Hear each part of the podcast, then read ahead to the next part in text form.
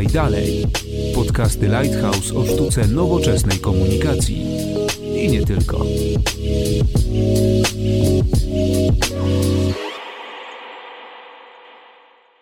Dzień dobry, Konrad Domański. Zapraszam na 25 odcinek podcastu Lighthouse Podaj Dalej, w którym porozmawiamy o, no myślę, że dosyć popularnym ostatnio temacie szczepień. Porozmawiamy o komunikacji wokół szczepionek, która nie ma co ukrywać, ale łatwa nie jest. Moimi waszymi gośćmi będą dzisiaj Tomasz Dzieciątkowski, doktor nauk medycznych, mikrobiolog, wirusolog. Dzień dobry. Dzień dobry Państwu. Będzie też e, Tomasz Jaros z Lighthouse. Dzień dobry. Dzień dobry.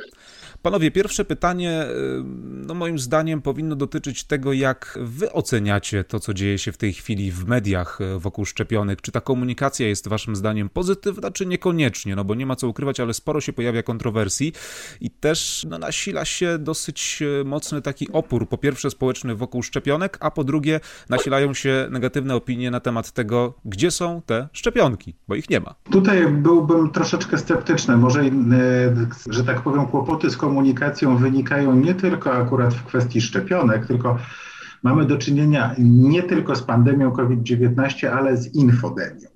Z infodemią, ponieważ mamy zalew różnych wiadomości i jest duży problem dla przeciętnego Kowalskiego, jak te wiadomości odfiltrować i które z nich są prawdziwe.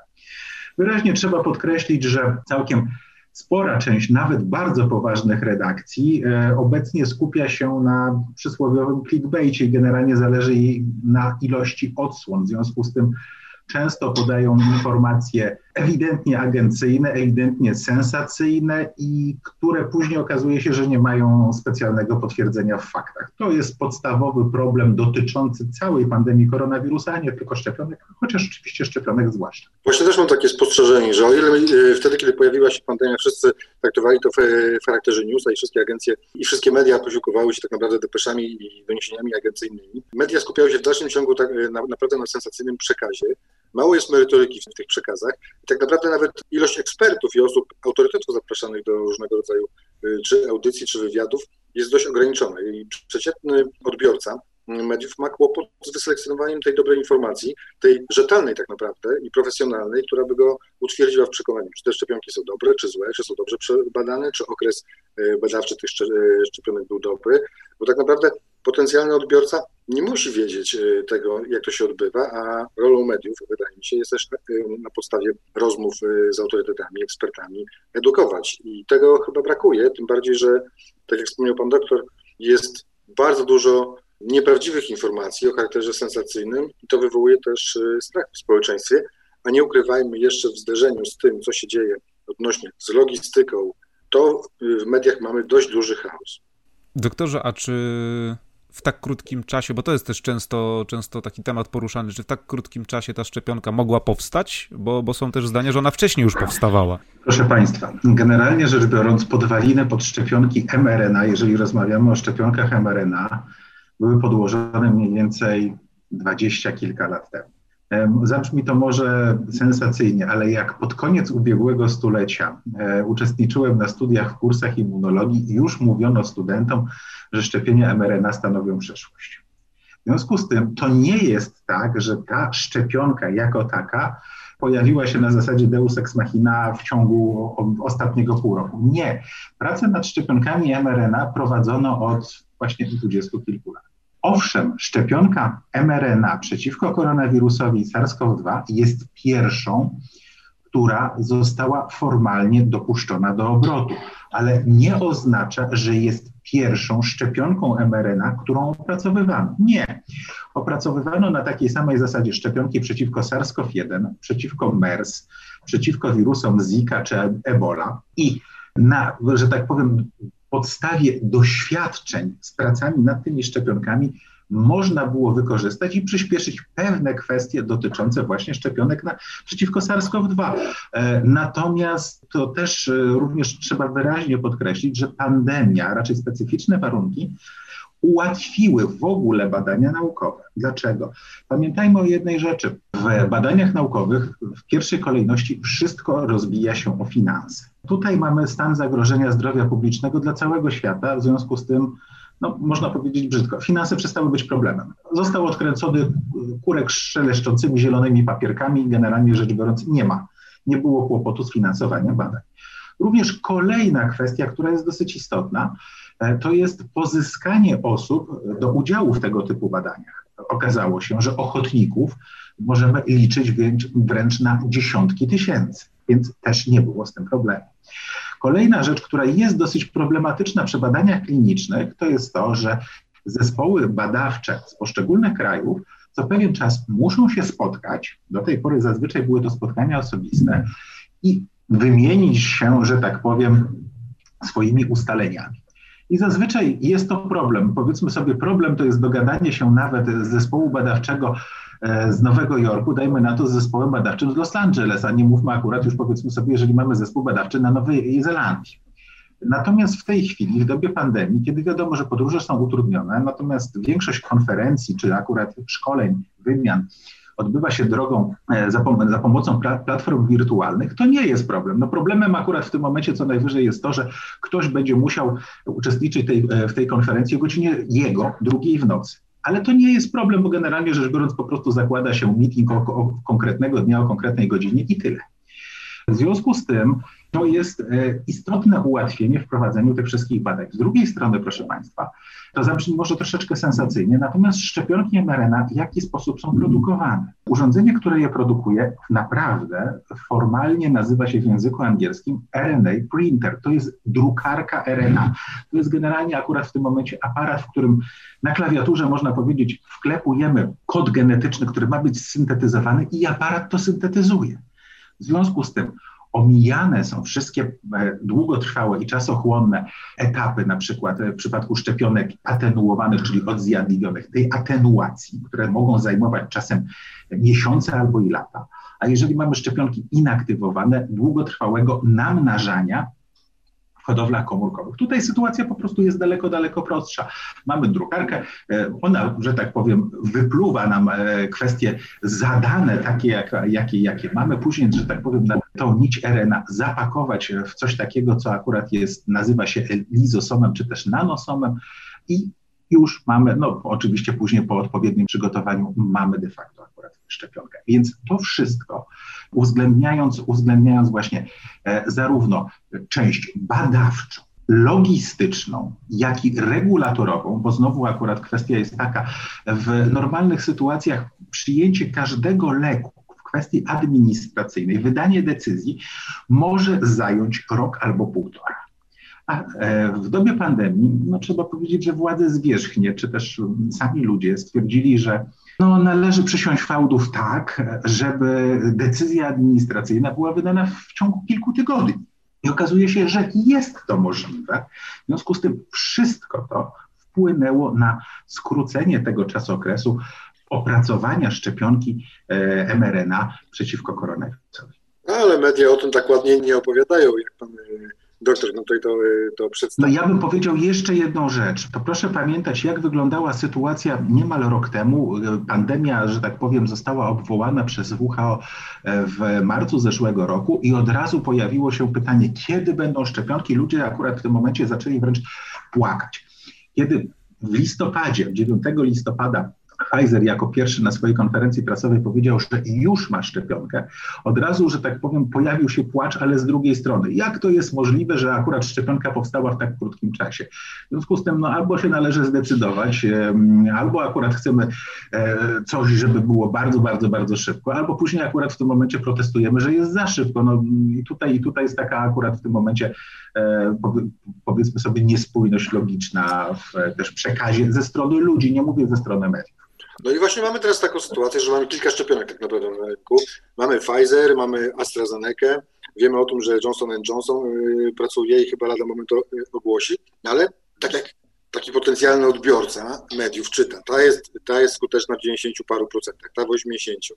Y, media tak troszeczkę bez zastanowienia też czasami publikują takie informacje na zasadzie, że nie wiem, Szwajcaria czy RPA wstrzymało dystrybucję AstraZeneca u siebie. Jak im to wytłumaczyć? Od czego to zależy? No przecież y, to też jest powiązane z tymi grupami, segmentami grupy, które będziemy szczepić, tak? No i tutaj zaczyna też niewiedza y, odbiorcy, a moim zdaniem to, że media nie jest zbyt rzetelnie, tylko tak właśnie typowo przedrukowują te depesze, nie do końca i to powoduje taką troszeczkę chaos i kakofonię informacji.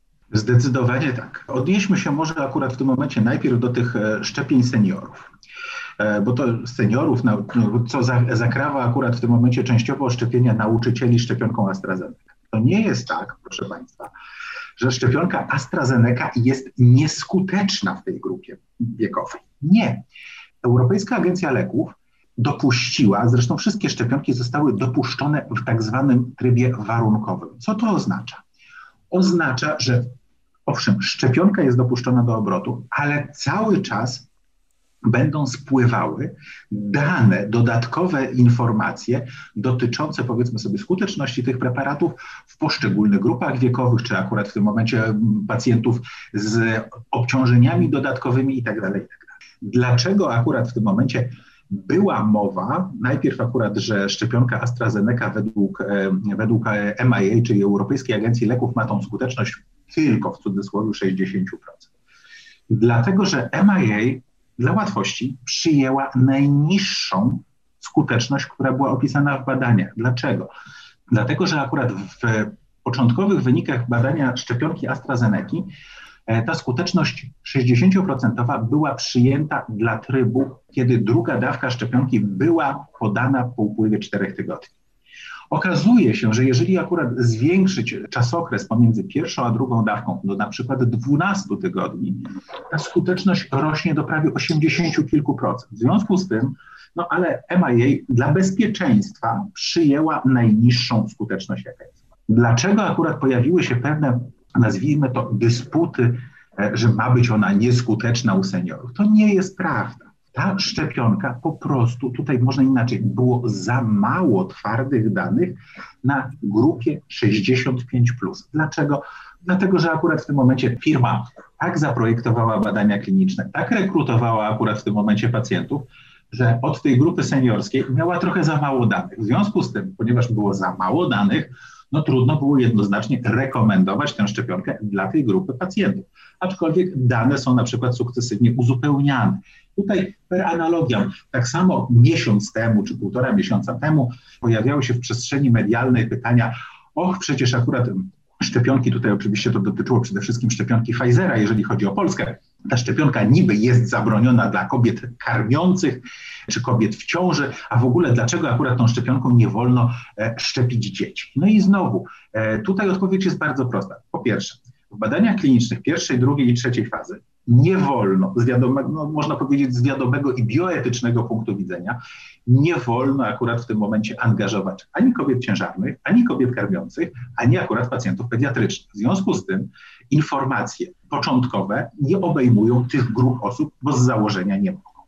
Ale to, że nie ma wskazań do szczepienia w tych grupach, nie oznacza, że i są przeciwwskazania, zwłaszcza akurat w tym momencie dla kobiet w ciąży i zwłaszcza dla kobiet karmiących. Znając mechanizmy działania czy szczepionek wektorowych, czy akurat w tym momencie szczepionki mRNA, można zakładać z dużym prawdopodobieństwem, że są one bezpieczne dla płodu, ponieważ akurat tak wykazały doświadczenia na zwierzętach i kilkanaście kobiet, które przez przypadek akurat pomiędzy pierwszą a drugą dawką no, zaszły w ciążę jak i również e, powiedzmy sobie e, właśnie dla kobiet karmiących. W związku z tym zawsze też jest e, taka sytuacja i to, i to zalecają nie tylko polskie towarzystwa naukowe, ale i międzynarodowe, żeby, że tak powiem, zawsze porównywać rachunek zysków do strat.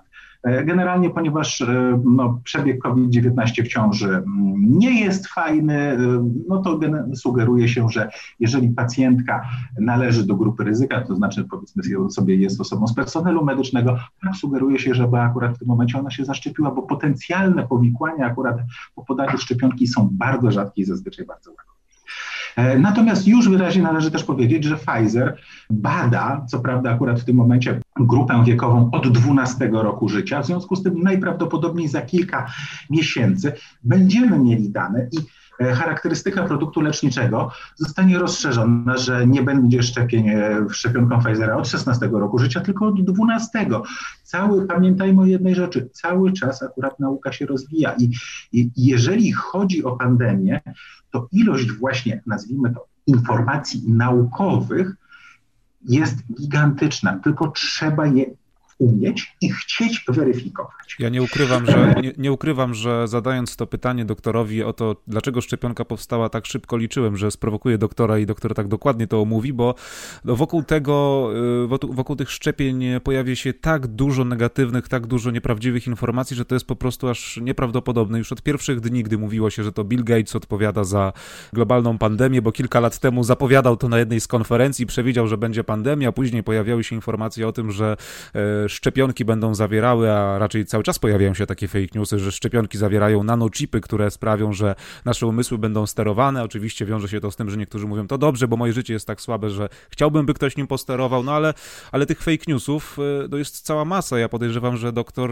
do e, czasami aż nie może wytrzymać pewnie, jak to obserwuje i pewnie też między innymi dlatego powstał profil facebookowy, na którym trochę tych mitów jest też, To też, natomiast, natomiast oczywiście, jeżeli chodzi o te słynne chipy, e, ja mówię wyraźnie, jestem oczywiście po dwóch dawkach korminanty. Jakoś akurat w tym momencie, no niestety nie zauważyłem, żebym e, nie potrzebował swojego telefonu komórkowego albo bezpośrednio odbierał Netflixa.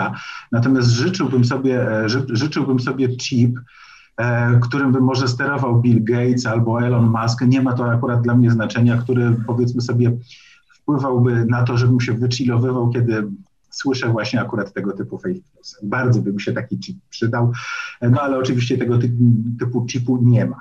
Z czego to wynika? Pandemia nie jest łatwą rzeczą. Pan, tak na dobrą sprawę e, to wynikło już nawet parę miesięcy temu z rozmów e, z kilkoma psychologami i socjologami. Co by akurat nie mówić, żeby rozumieć zjawisko pandemii i wszystkich mechanizmów, które są z nią związane, tak na, na dobrą sprawę trzeba mieć jakieś pojęcie na temat wirusologii, epidemiologii, zdrowia publicznego, e, immunologii, ale uwaga, przydałoby się również akurat w tym momencie historii, socjologii i ekonomii, no bo przecież akurat w tym momencie ta e, pandemia ingeruje w prawie każdą sferę naszego życia. I od razu mogę powiedzieć tak, o ile nie mam problemu z wirusologią, nie mam problemu akurat z epidemiologią i immunologią, to no, z historią medycyny powiedzmy sobie też, to już akurat zagadnienia socjologiczno-psychologiczne i ekonomiczne są e, dla mnie, nie powiem, że obce, ale akurat e, nie za bardzo bliskie.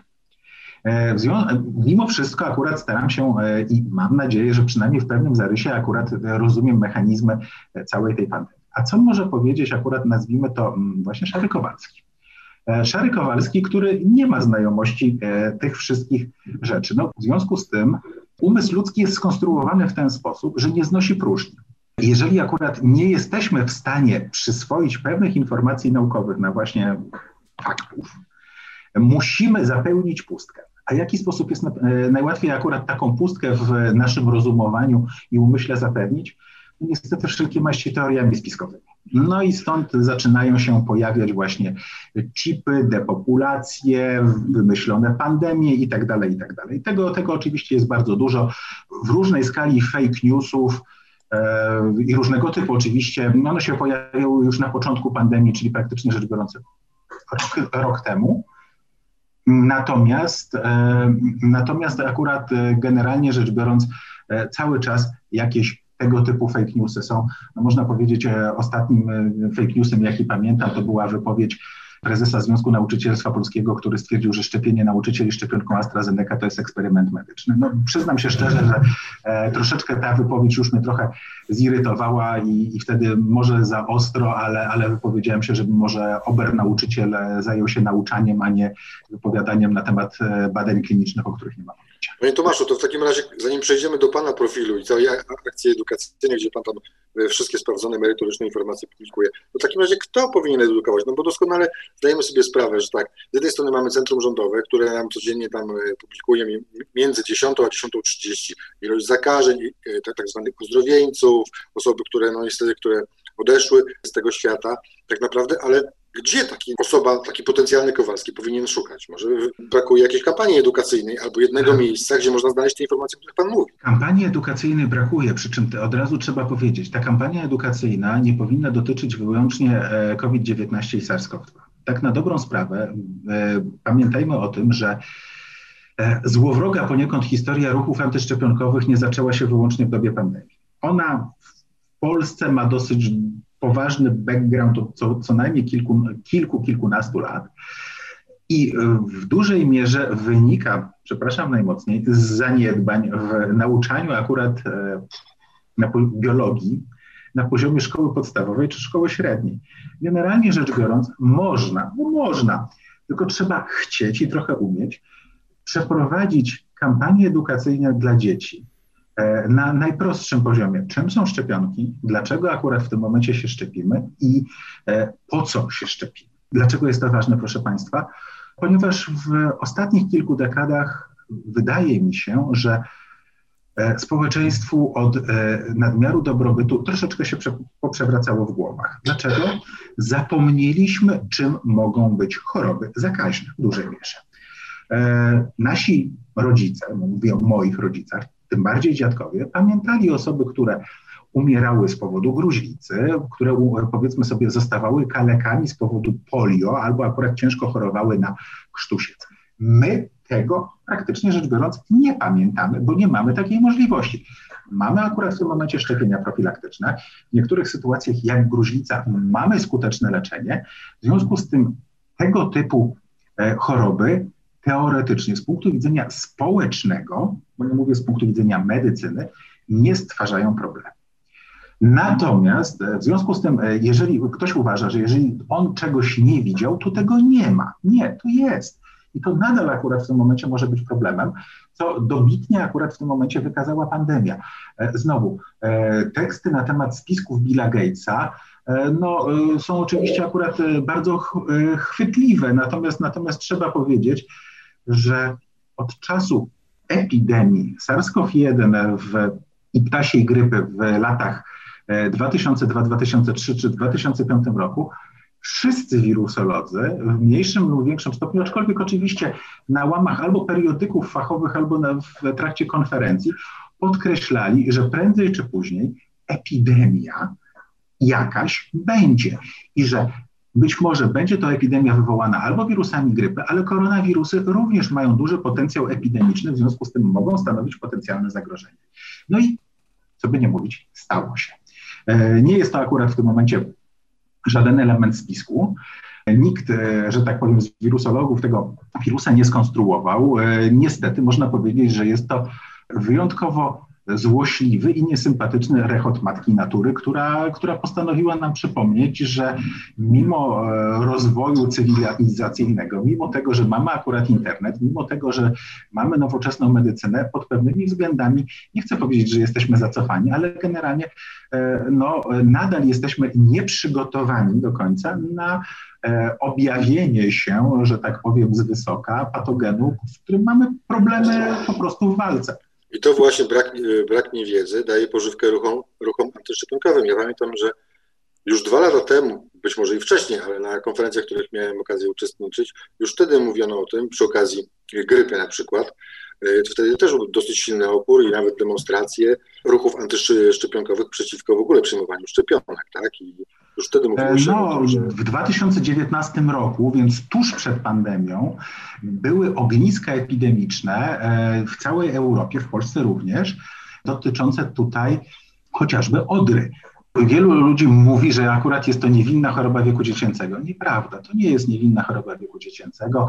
Powikłania po odrze są dosyć częste, potrafią akurat być bardzo, bardzo niesympatyczne. E, w związku z tym, poza tym należy wyraźnie powiedzieć wszystkim, nie ma choroby, którą warto przechorować. Zwyczajnie. Nie ma takiej choroby. E, panie redaktorze, zadam pytanie. Gdyby akurat w tym momencie, nie wiem, była szczepionka, czy akurat magiczna tabletka, którą byłoby trzeba przyjmować, nie wiem, raz na rok, raz na pół roku, która zapobiegałaby akurat w tym momencie przeciwko popularnym przeziębieniom, common cold, czy przyjmowałby akurat, no, przecież na przeziębienia mało kto umiera, e, czy nie przyjmowałby akurat pan takiej, nie wiem, szczepionki, czy akurat w tym momencie magicznej tabletki? No właśnie, to jest pytanie.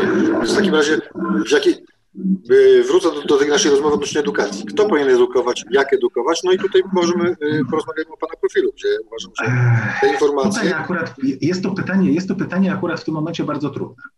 Jest to pytanie bardzo trudne. Dlaczego? Dlaczego akurat w tym momencie niby, dlaczego Polacy nie wierzą, znaczy może inaczej, przeprowadzono badania ankietowe już e, nawet przed, znaczy na samym początku pandemii okazało się, że w Polsce największe zaufanie, jeżeli chodzi o informacje dotyczące właśnie koronawirusa czy pandemii, e, Polacy mają wśród e, krewnych i znajomych. Są jedynym społeczeństwem na świecie, w którym informacje przekazywane przez naukowców i lekarzy E, stały niżej. W związku z tym e, to jest... Wiadomo, że naukowiec został sprzedany. Cholera jasna. Jak, ja wiem o tym, ale jak ja bardzo akurat bym w tym momencie e, chciał, żeby to się przekładało na saldo na moim koncie. E, no niestety, niestety akurat tak do końca nie jest. E, mimo wszystko trzeba wyraźnie powiedzieć, Big Pharma liczy każdy grosz. Naprawdę. E, I tutaj e, dlaczego, to, jest, to jest powód, dla którego akurat wielokrotnie się mnie pytają, dlaczego nie było wcześniej szczepionek mRNA, skoro, skoro powiedzmy sobie przeszły pomyślnie badania kliniczne. Ja mówię, właśnie farmakoekonomika. Bo po co firma farmaceutyczna ma, ma angażować naprawdę ciężkie, prawie miliardy dolarów i zamrażać je, w szczepionkę przeciwko wirusowi Ebola, który nie jest obecnie, obecnie problemem klinicznym. Lepiej jest mieć przebadane coś, mieć know-how, jeżeli epidemia wybuchnie na nowo, a ognisko epidemiczne prędzej czy później eboli wybuchnie w Afryce, uruchomić taką produkcję. Przecież no, no niestety trzeba, trzeba akurat w tym momencie myśleć, myśleć tutaj akurat logicznie. Ponieważ e, SARS-CoV-2 jest problemem globalnym, no to generalnie rzecz biorąc, globalnie uruchomiono produkcję. Jaki jest też problem, e, o którym będziemy rozmawiać? No taki, że e, zapotrzebowanie, że tak powiem, często przewyższa możliwości produkcyjne.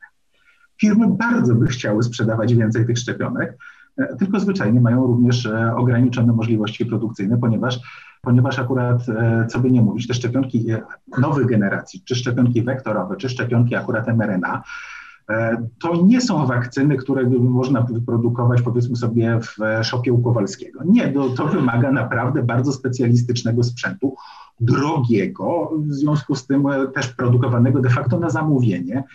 Firm, które produkują tego typu sprzęt i fabryk na świecie jest bardzo niewiele.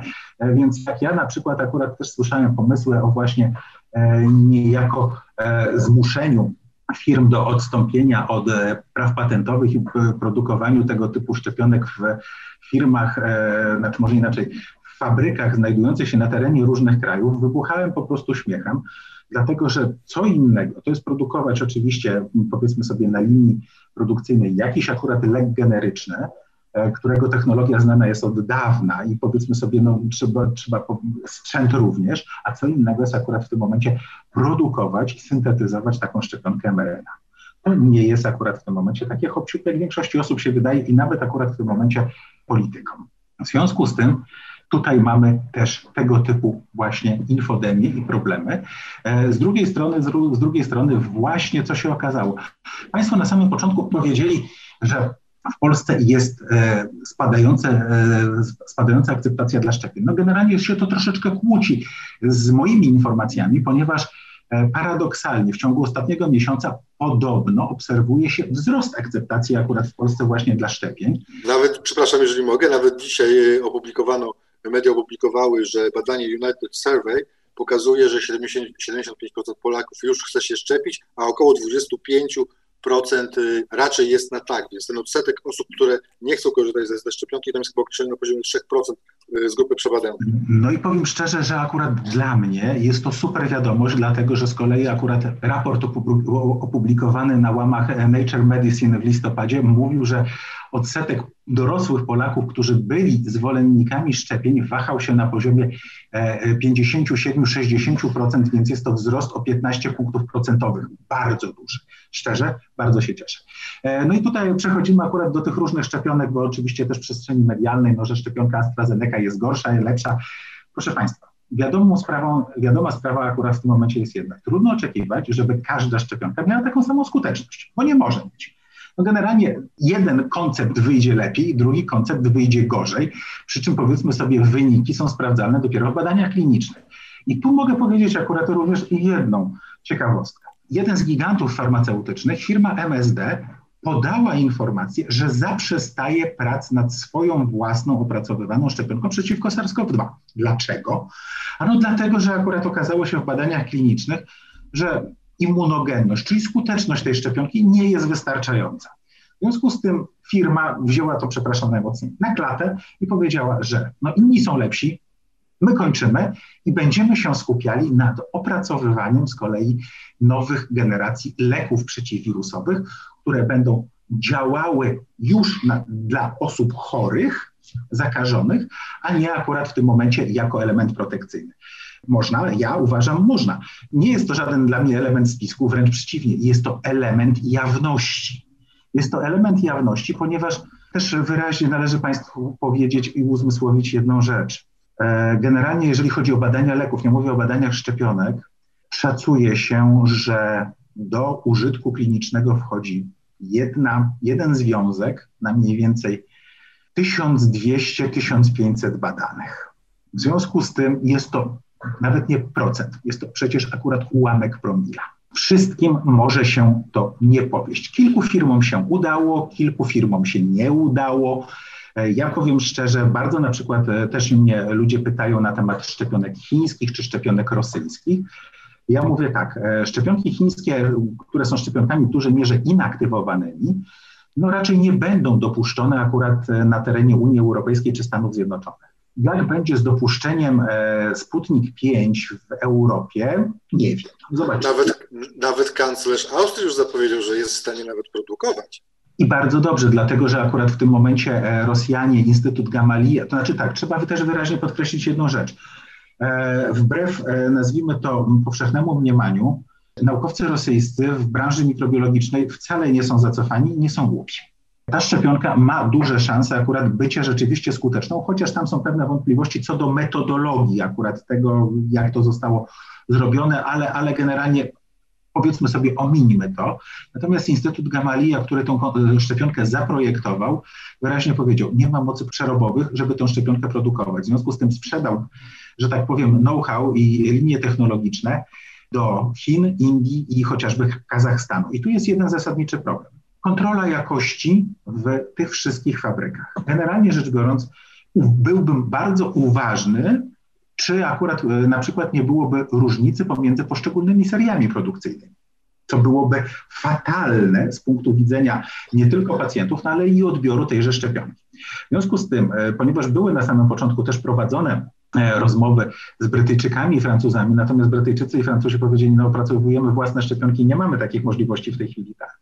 To jeżeli na przykład Austria czy Niemcy, bo też są akurat w tym momencie mowy, żeby część firm niemieckich produkowała taką szczepionkę, z odpowiednią kontrolą jakości produkowała, to nie szkodzi, że ta akurat szczepionka nazywałaby się akurat w tym momencie Sputnik 5, że byłaby opracowywana w Rosji, natomiast jeżeli byłaby skuteczna i produkowana według dobrych standardów laboratoryjnych, no to dlaczego jej nie przyjmować? I tutaj jest jedna bardzo istotna kwestia im więcej tego typu skutecznych szczepionek na rynku, nawet niedopuszczonych w Unii Europejskiej czy w Stanach Zjednoczonych, tym lepiej jest, że tak powiem, zużywane zapotrzebowanie ze, ze wszystkich krajów na świecie bo będą państwa, które nie mają, tak nazwijmy to, rygorystycznych wymagań jak Unia Europejska e, i będą mogły korzystać ze szczepionek chińskich. Paradoksalnie, e, Zjednoczone Emiraty Arabskie, których nie można posądzić e, o to, że no, są państwem biednym,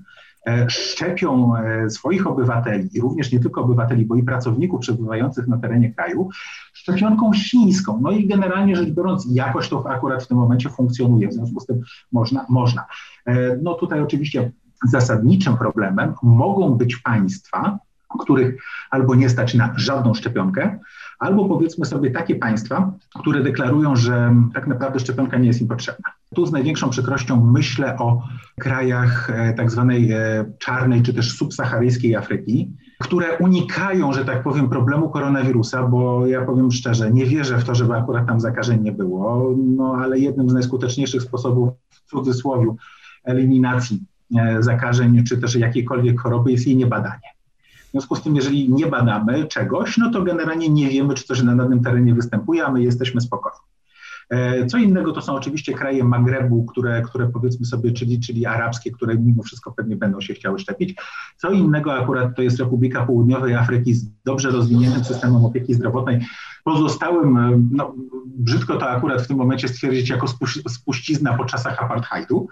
Natomiast tam akurat w tym momencie jest system diagnostyczny, jest system, nazwijmy to właśnie taki, że akurat chcieliby się ludzie szczepić. No i oczywiście też kwestia tej ostatniej medialnej, przynajmniej wypowiedzi ministra zdrowia RPA, który stwierdził, że nie będzie szczepił e, szczepionką AstraZeneca, bo ma za małą skuteczność. Od razu mogę powiedzieć tak, to jest wypowiedź medialna. Ja nie mogę się tutaj w pełni wypowiadać, dlatego i tego komentować, ponieważ nie mam ku temu sztywnych badań naukowych. A do, do momentu, dopóki nie ma badań naukowych, ja mogę tylko i wyłącznie spekulować, czego, czego akurat w tym momencie wyjątkowo nie lubię. Generalnie łatwiej sprawa wygląda z wariantem brytyjskim, gdzie wiadomo, że akurat szczepionka jest co najmniej wszystkie, to znaczy przynajmniej akurat e, Moderna, Pfizer i AstraZeneca są co najmniej tak samo skuteczne albo nieznacznie mniej skuteczne. Natomiast nie mamy tego typu pełnych danych dotyczących czy wariantu południowoafrykańskiego, czy wariantu brazylijskiego. E, można powiedzieć z angielska more to come, cały czas akurat te informacje spływają. Może się okazać, że wcale do końca tak nie jest, bo e, odpowiedź humoralna, czyli zależna od przeciwciał, nie jest jedyną, która powstaje w wyniku szczepień, a w przypadku zakażeń wirusowych tak naprawdę bardziej ważna jest e, odpowiedź komórkowa, którą też jest, znaczy szczepień, przepraszam, zakażeń wirusowych, jest in, odpowiedź komórkowa, którą szczepienia też indukują, więc może tu nie będzie takiego problemu.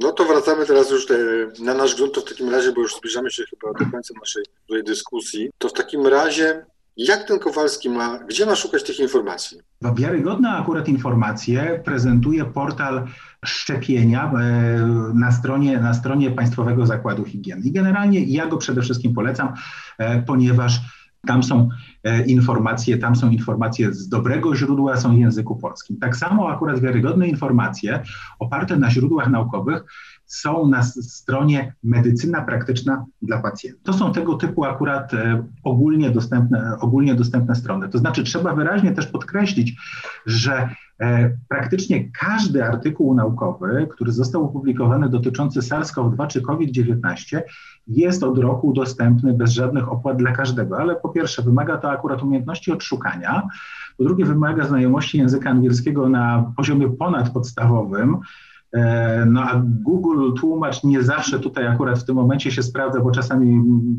przekręca tak konkursowo, że e, może, może wprowadzić bardzo duże zamieszanie. E, I również pamiętajmy o jednej rzeczy. To jest rzecz akurat, która i dla mnie, jako dla naukowca, jest komplikatywna. W tej chwili e, ja prasówkę, że tak powiem, swoją własną na temat e, koronawirusa robię dwa, trzy razy w tygodniu. W ciągu roku pojawiło się ponad 100 tysięcy publikacji poświęconych SARS-CoV-2. Bardzo i tematom obocznym. E, bardzo wiele z nich to są opisy pojedynczych przypadków albo kilku przypadków. W związku z tym, powiedzmy sobie, jeżeli akurat mamy pracę obserwacyjną, że jakiemuś pacjentowi poprawiło się, czy wyzdrowiał akurat e, z SARS-CoV-2, bo podajemy mu akurat, e, nie wiem, wyciąg z zielonej herbaty, e, nie możemy na tej podstawie, powiedzmy sobie, wyciągać dalekosiężnych wniosków, że wszystkim, którym podamy wyciąg z zielonej herbaty, poprawi się akurat przeżywalność w przypadku COVID-19. Dlatego też na E, moim fanpage'u ja odnoszę się zazwyczaj do badań albo wieloośrodkowych, albo do tak zwanych metaanaliz, czyli akurat właśnie zebranych badań porównawczych z wielu miejsc, no i akurat w tym momencie wysnuciu pewnego konsensusu naukowego. To muszą, to muszą być badania na co najmniej tysiącach ludzi, żeby móc wysnuć pewne jednoznaczne wnioski. I też trzeba wyraźnie się przyznać, że E, nasza wiedza na temat koronawirusa, terapii zakażeń koronawirusem itd., tak itd. Tak zmienia się z miesiąca na miesiąc. Na początku grudnia zeszłego roku Państwowe Zakłady Wydawnictw Lekarskich wydały książkę, akurat której, której byłem e, redaktorem, autorem, Koronawirus SARS-CoV-2, zagrożenie dla współczesnego świata. I teraz prawda jest taka, że minęły dwa miesiące, no od składu niech będzie trzy, i właściwie do spółki z drugim redaktorem prowadzącym, panem profesorem Krzysztofem Filipiakiem, e, chcemy zrobić addendum, chcemy zrobić akurat, nie, nie powiem, że erratę, chcemy zrobić uzupełnienie poświęconą zarówno metodom diagnostycznym, zarówno akurat farmakoterapii, jak i szczepieniom, bo ciągu tych trzech miesięcy obraz akurat dotyczący i farmakoterapii, i szczepień zmienił się diametralnie. Jak będzie wyglądała sytuacja e, za rok, będzie inna. Będzie inna, bo będziemy wiedzieli znowu kolejne rzeczy. Najprawdopodobniej będziemy mieli kolejne szczepionki o znowu innych najprawdopodobniej parametrach e, skuteczności, to niebezpieczeństwa, bo jeżeli akurat w tym momencie mamy e, szczepionkę, która nie spełnia parametrów bezpieczeństwa, to ona nie jest dopuszczana do obrotu. No po prostu żaden koncern farmaceutyczny nie zdecyduje się na celowe wypuszczenie bubla, bo nie ma co tutaj ukryć. Podważałoby to jego wiarygodność nawet akurat w sprzedawaniu leków bezrecepturowych. W związku z tym po prostu, jeżeli ktoś akurat wypuściłby coś, co jest nieskuteczne albo wręcz szkodliwe, to później ludzie nie chcieliby kupować od niego, nazwijmy to, zwykłych preparatów opartych na bazie, e, nie wiem, kwasu acetylosalicylowego czy e, paracetamolu. Więc wszyscy dążą do tego, żeby szczepionki i leki były jak najskuteczniejsze i oczywiście jak najbardziej bezpieczne.